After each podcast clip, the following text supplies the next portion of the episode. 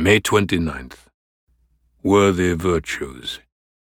Walk in a manner worthy of the calling, with all humility and gentleness, with patience, showing tolerance for one another in love.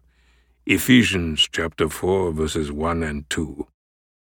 Ernest Kanzangaza, Central African Preaching Academy, Malawi. Is your life different from those around you? Do you live in a manner worthy of your calling? In this verse, the Apostle Paul presents the virtues that should characterize our lives as we follow the Lord Jesus.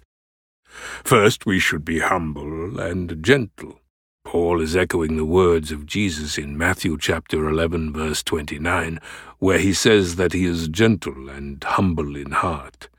Humility is to be our basic orientation toward God and others. James chapter four, verse six, First Peter chapter five, verse five. Gentleness is also vital to expressing our love for others. We are to learn from our Lord the perfect picture of these attributes. Second, we are to add patience to our humility and gentleness. Patience is the ability to withstand provocation without losing our temper. Patience is a fruit of the Holy Spirit. Galatians chapter five, verse twenty-two. Those who are chosen of God are to put on a heart of patience. Colossians chapter three, verse twelve. Third, we are to bear with each other in love. We should be motivated by love because Jesus first loved us when we were still undeserving sinners. Romans chapter five, verse eight. He demonstrated true forbearance and love, leaving us an example to follow.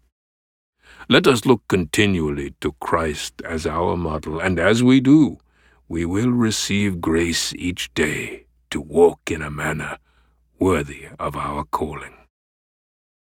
Thank you for listening to Declaring His Glory Among the Nations, daily scripture meditations from pastors around the world. This show is from The Master's Academy International. If you like this podcast, please subscribe and leave a review on your favorite podcast app.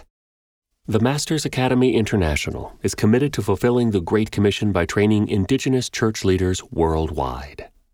For more information and to learn how to get involved, visit w w w dot t m a i dot org.